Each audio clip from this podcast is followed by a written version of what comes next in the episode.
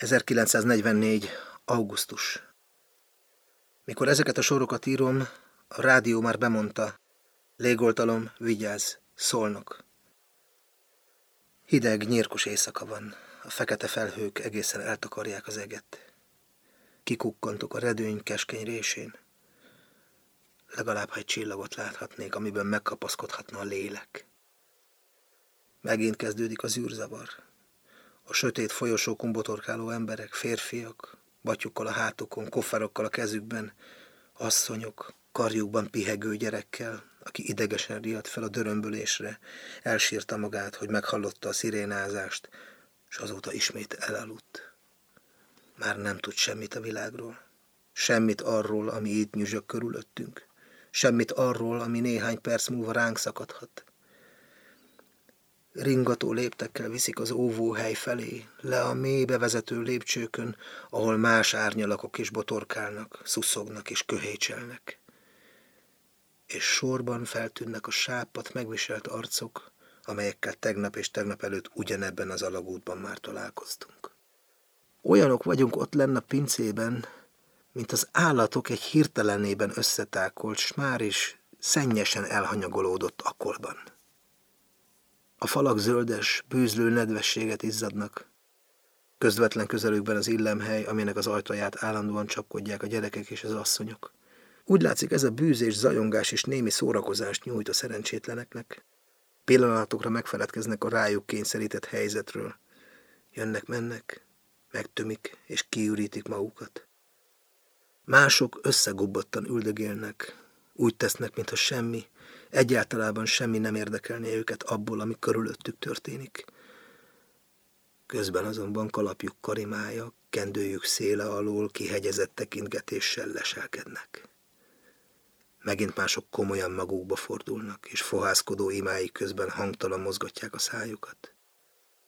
Nem lehetne mondani, hogy a legszebb, legszórakoztatóbb társaság ez így együtt, de miért is lennének mások, mint amilyenek? Ének idején fárasztó napi munka után a langyos, puha álomból sziréna vonításra, kolombzörömbölésre felriadni, kiugrani a takaró alól azzal az érzéssel, hogy most aztán a végső leszámolás következik. Az ilyen embertelenség csak egy hülyének szolgálhat különösebb mulatságul. Majdnem minden alkalommal hallani lehet, mikor fölfelé jövünk a lépcsőkön, mikor nagyjából rövid időre túl vagyunk a veszedelmeken, valaki így sóhajt fáradt keserűséggel. Miért verik fel az embert, én nem akarok így élni? Miért nem hagynak megdögleni a vackomban? Körülnéz, hogy társakat keressen, akik osztják az ő mélyen átgondolt igazságát, de legfeljebb csak bólintanak felé egy-ketten az árnyak közül. Ezek könnyebben törődnek bele a változhatatlanba, vagy talán az egészet nem is veszik túlságosan komolyan. Rájuk parancsolták, hogy így és így kell viselkedniük. Mit tehetnének egyebet, szót fogadnak, mint akik ellenszegülés nélkül megszokott türelemmel végzik kötelességüket. Végül is gondolják magukban, mit álljon oda az ember okoskodni, kötekedni. Nagyon mindegy, hogy a medve esz meg, vagy a farkas esz meg. Ágyban párnák közt halni meg, vagy a pincékben ránk zúduló törmelék alatt. Nagyon egyre megy. Az ilyen emberben lassan elszíntelenedik a kétségbeesés, és a fehéren izzó gyűlölet lép a helyébe. Ha azok közé tartoznék, akik háborús pártinak vallják magukat, akik úgy vélik a tömegnek állnia kell a bajokat, amit ők a nyakába zúdítottak, ha magam is közéjük tartoznék, akkor az ilyen félvárról beszélő alakra nagyobb figyelemmel lennék. Ők már a jól irányzott gyűlöletet, a lázadás szikráját hordják a szívükben. S ha véletlenül életben maradnak, a nagy komédia végén ott találhatjuk őket a rendezők sírásói között. 1944.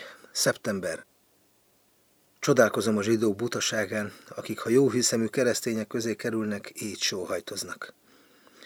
Nem félek a haláltól, ha jönnek a bombázók, nem akarom magam kivonni a közös sorsból, én is kész vagyok rá, hogy elpusztuljak a többiekkel.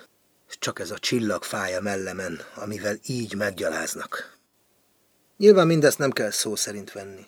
az egyszer bekövetkezett és soha többé meg nem változtatható halállal szemben mit jelent a hitvány sárga jel, ami előbb-utóbb bizonyosan lekerül a kabátjukról?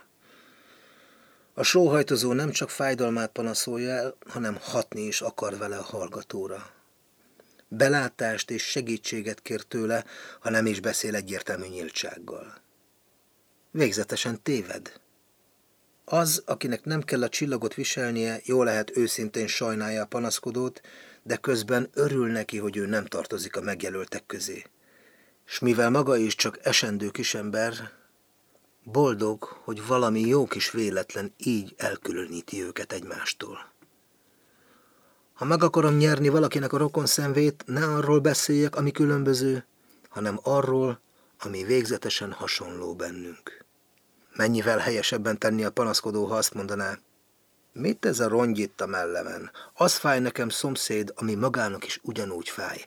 Az, hogy eltapos és felfal bennünket a háború.